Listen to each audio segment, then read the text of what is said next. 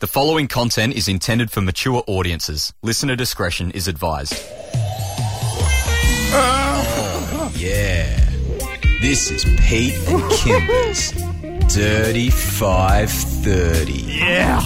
Oh, baby. I- I didn't know that I was signing up for this this morning. You didn't? No, I had no idea that you were going to start the Monday morning with a dirty 5:30, which is usually inappropriate content to put any other time in our show. You're welcome. Good morning.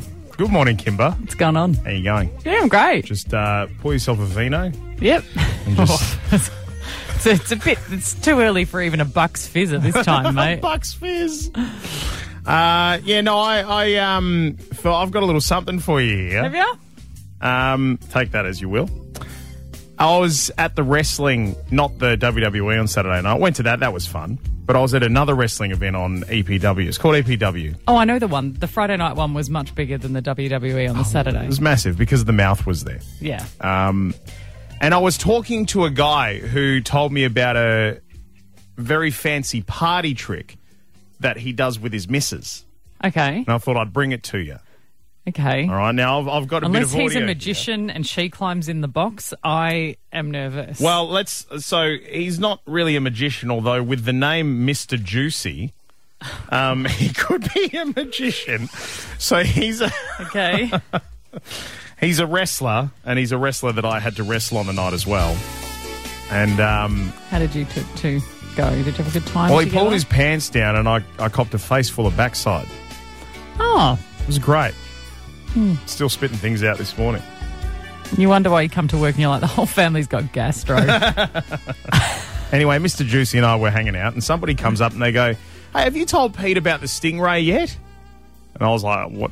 What's the stingray?" He goes, "No, I I haven't told him about it yet." And then he showed me a video, but I got him to describe what the stingray is, and then what he does with his missus with this party trick. Take a listen to this. Okay, so I do this thing where I pull my uh, ball sack skin above my belly button and treat it like a basketball net, and then she spits a grape into my skin, and I catch it. You can't And I catch it. Stand by, I'll, I've got a video for you.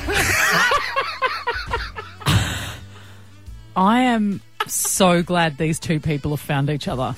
Right now, I met. I mean, her- ball sacks are bad at the best of times. Oh. No offense, blokes. You just you've got more going on than your ball sacks, Oh. and the fact that it stretches up to his belly button. Just Right. spits a grape into it. Rami looks confused. You okay? so many questions. Karen and I just don't understand. So you so his skin stretches that much. Now this guy, up until around about eight months ago, was 174 kilos. He's lost 80 kilos in the last eight months or whatever. Oh, okay, that explains a bit more. So there's a bit of skin, but like that, when you gain weight, I don't think it affects that area. Like I don't think you you gain weight in your in your testicular area. So he's just always He's had just this played talent. with it too much. He's just always had this talent, and he showed me the video. and Did you, know- feel weird after someone's like, "Let me show you me stretching my ball sack to my belly button, and here's my wife spitting a grape"? No, this was this was after we wrestled, so we were very Oh, you were already comfortable with close. each other. But you know when they say, you know how you can get a gold bar and you can flatten it out to the size of a tennis court. That's Why does she, I'm trying to work out why they choose a grape? What's the?